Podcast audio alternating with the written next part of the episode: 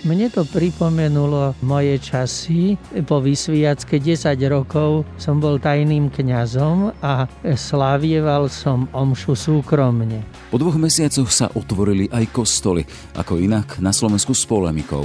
A kostoly, prečo nie divadlá či kina, predstavenie ako predstavenie zaznievali komentáre. Príklad jezuitského kňaza, niekdajšieho priekopníka práce medzi bratislavskými vysokoškolákmi, nás môže uviezť v úvodzovkách na druhý breh a pomôcť nám pochopiť, čo môže omša pre niekoho znamenať. Dnes takmer 70 zažil aj 10 rokov tajného kňaza za komunistickej totality pri omšiach v úplnej samote. 10 rokov to je takmer 4000 dní, čo je rovnako 4000 omší v úplnej samote. Tak hovoríme o prítomnosti iných ľudí, lebo on sám hovorí, že nikdy sa pri tých omšiach necítil sám, osamotený. Ladislav Čontoš. Vždy som rád slávil prvú eucharistickú modlitbu, v ktorej je jedna krásna veta. V spoločenstve s celou církvou, s úcou si spomíname. A v tej eucharistickej modlitbe sú dve chvíľky ticha.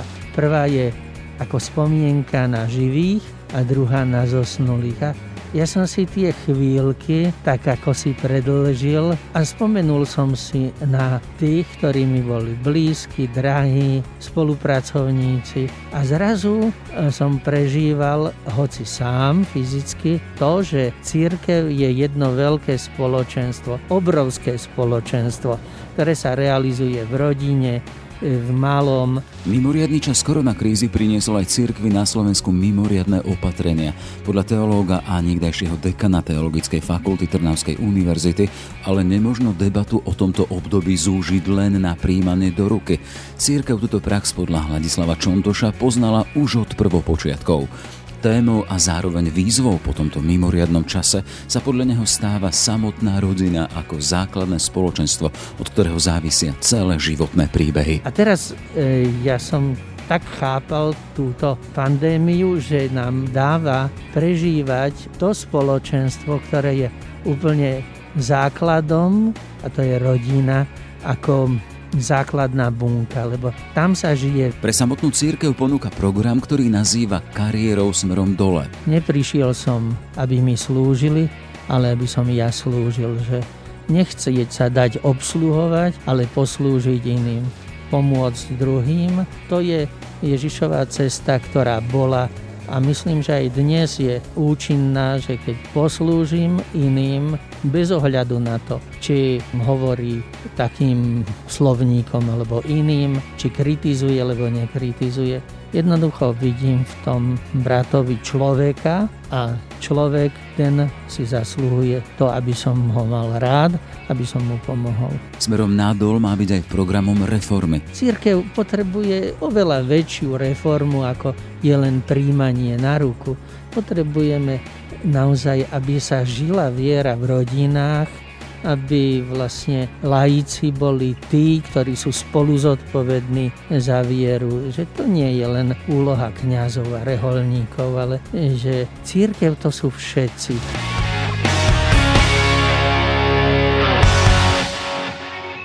Je pondelok 11. maj. Moje meno je Jaroslav Barborák. Aj tento podcast vznikol vďaka vašej podpore, za ktorú sme vďační. Dobrý deň, som Dag Daniš, komentátor portálu Aktuality.sk. Aj v čase krízy a poklesu príjmov našej firmy pracujeme v plnom nasadení.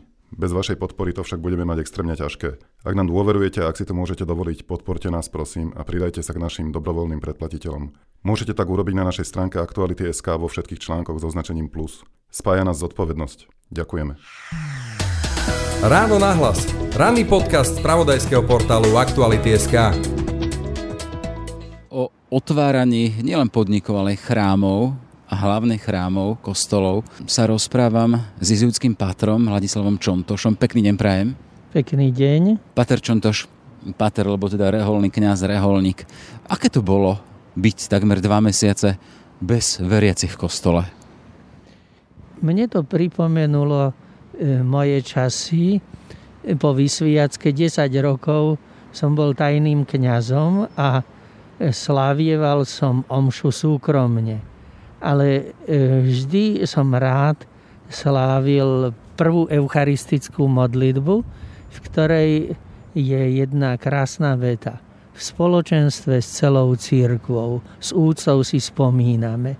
A v tej eucharistickej modlitbe sú dve chvíľky ticha.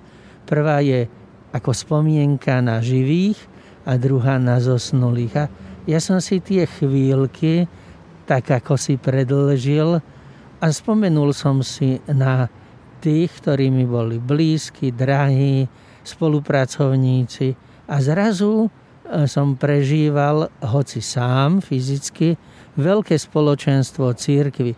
A potom to bolo samozrejme spoločenstvo so Svetým Otcom, s biskupmi a so všetkými veriacimi. A napokon zase v tej spomienke na zosnulých, e, na blízkych sestra, ktorá už bola vtedy mŕtva, starí rodičia. A postupne vlastne sa pridávajú k tomu ďalší a ďalší. A tak vlastne som prežíval to, že církev je jedno veľké spoločenstvo. To, čo vyznávame vo vyznaní viery. Verím v spoločenstvo svetých. A to je vlastne celá církev jedno obrovské spoločenstvo, ktoré sa realizuje v rodine, v malom. A teraz e, ja som tak chápal túto e, pandémiu, že nám dáva prežívať to spoločenstvo, ktoré je úplne základom církvy a to je rodina ako základná bunka, lebo tam sa žije viera tak ako to bolo v židovstve, tak to musí byť aj v kresťanstve, že žiť vieru v rodine a potom sa žije vo farnosti a v dieceze a v celej církvi, v celom keď sme, spoločenstve. Keď sme začínali na začiatku, teda vy ste sa vrátili k tým spomienkam, teda spomienkam do totality za, za čas komunizmu, to sme hovorili o tajnej cirkvi, ktorá v podstate nebola nejakým spôsobom oficiálne schválená. Ale z toho by mi, ako by mi trošku vyplnulo, teda, že vám ani tak veľmi nechybali teraz tí ľudia, ktorí neboli v kostoloch.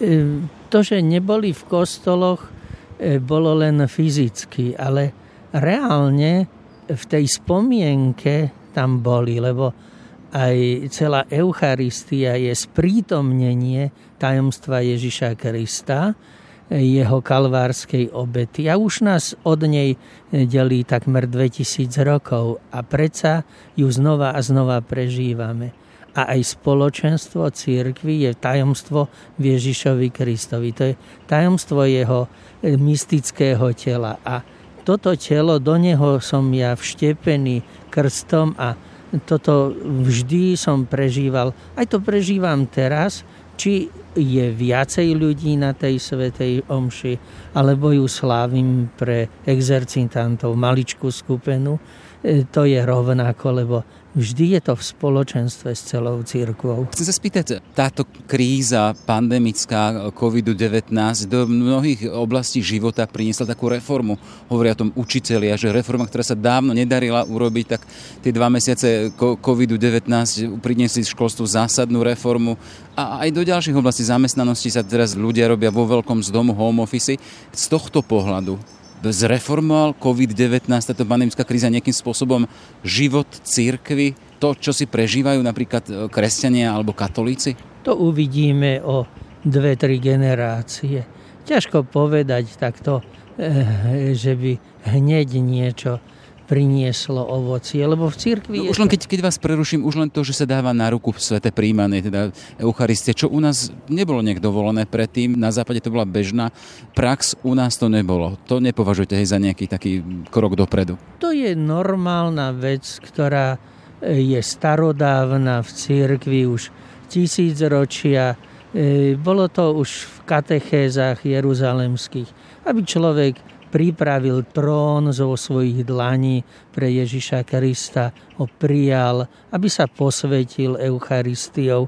A e, my sme to možno e, prehnali trošku s takou úctou, ktorú sme prevzali možno z nejakých feudálnych názorov a teraz sa troška vraciame k tomu, čo je také prvotné v cirkvi. Takže ono to možno, že sa ukáže až neskôr, lebo to sú podľa mňa také semienka, ktoré sa zasievajú, lebo církev potrebuje oveľa väčšiu reformu, ako je len príjmanie na ruku. Potrebujeme naozaj, aby sa žila viera v rodinách, aby vlastne laici boli tí, ktorí sú spolu zodpovední za vieru, že to nie je len úloha kňazov a reholníkov, ale že církev to sú všetci. A práve ten pocit, neviem, či sa zmení, že mnoho veriacich laikov má pocit, že církev to sú iba biskupy, kňazi a zasvetené osoby, ale církev to je celý Boží ľud, všetci pokrstení. A možno tu vidím určitú šancu, že toto by sa mohlo trocha začať meniť, čo je podľa môjho názoru veľmi dôležité, aby sme všetci vnímali čo sme pokrstení, církev ako našu rodinu. To nie sú len e, tí rodičia alebo starí rodičia, ale to sme my všetci. My sme tá Božia rodina ste hovorili o, o, semienkach, ktoré možno teda vzklíčia o 20-30 rokov. Pomenovali ste asi jedno, hej? To, že, teda, že aby sa tá církev necítila ako záležitosť kňazov, biskupov.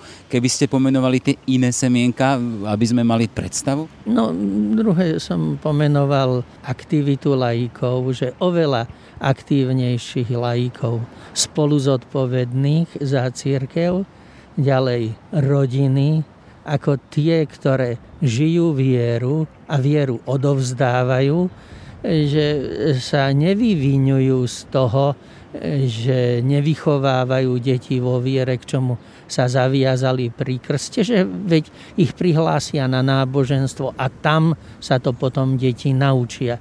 Tam sa naučia iba to, čo veria a tú vieru to si musia priniesť z rodiny. To je nenahraditeľné a nezastúpiteľné poslanie rodiny odovzdávať vieru.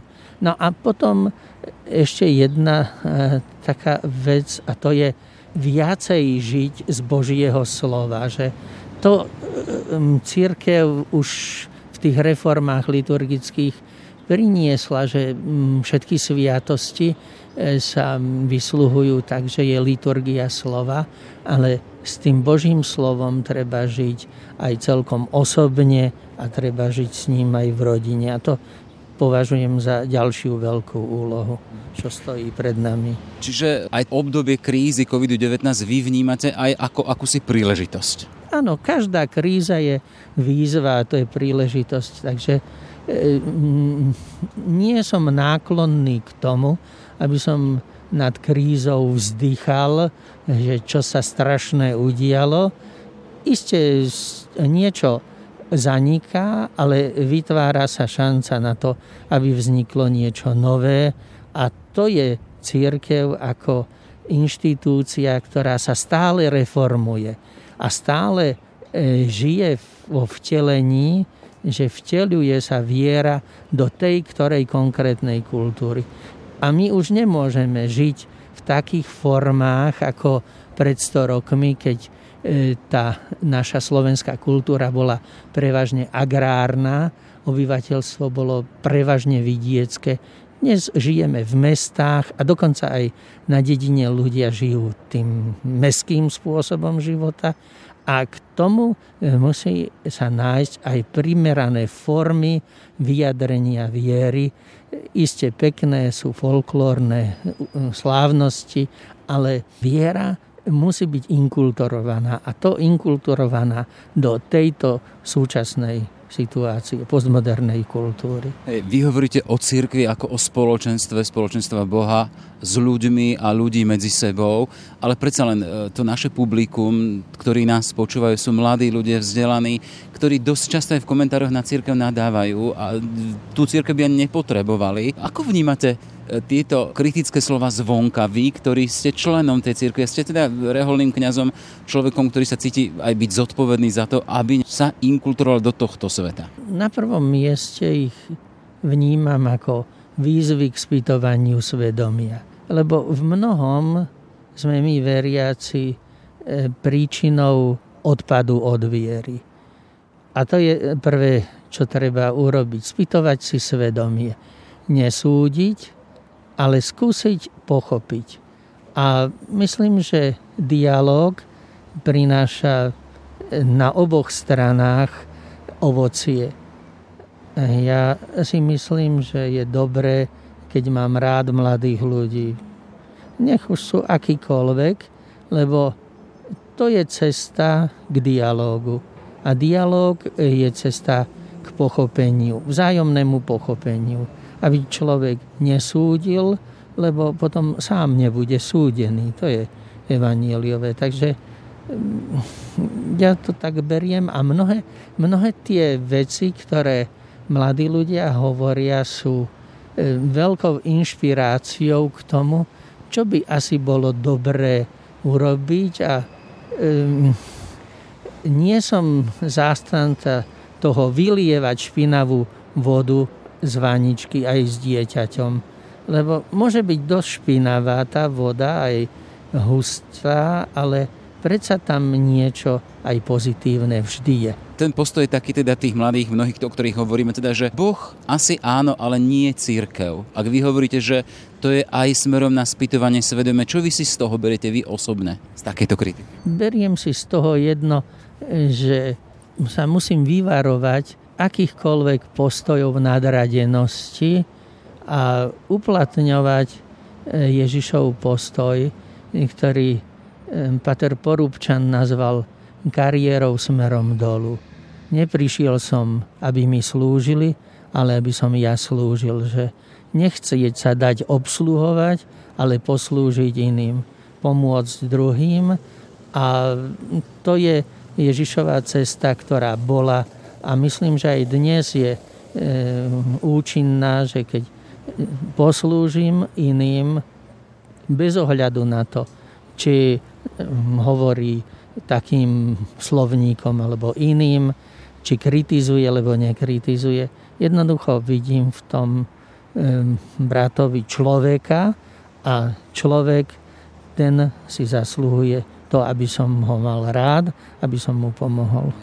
Začínali sme tým, teda čo e, s vami urobilo to teda, že skoro dva mesiace neboli ľudia v kostole, neslúžili ste pred nimi omšu. E, tešíte sa na nich, hej, že prídu a Samozrejme, budú... veľmi to, to je jasné, že sa teším, ale e, pomohlo mi to e, prehlbiť ten vzťah, aby som jednak e, mal voči ním viacej úcty, aby som povedzme nesúdil, že niekto príde trochu neskôr na svetu omšu, e, že to povedzme nestihol električka a tak mestská doprava e, mu e, zlyhala, alebo deti ešte mali určité hygienické potreby a nestihli to jednoducho v tom čase a aby som bol milosrdný aj pri rozhovoroch, že toto vidím ako také ovocie. Toľko teda poučenie z krízy COVID-19 na Slovensku a pater Ladislav Čontoš. Ešte pekný deň prajem. Pekný deň prajem. Počúvate podcast Ráno na hlas. Sme v závere. Aj tento podcast vznikol vďaka vašej podpore, o ktorú sa uchádzame naďalej. Pekný deň želá Jaroslav Barborák.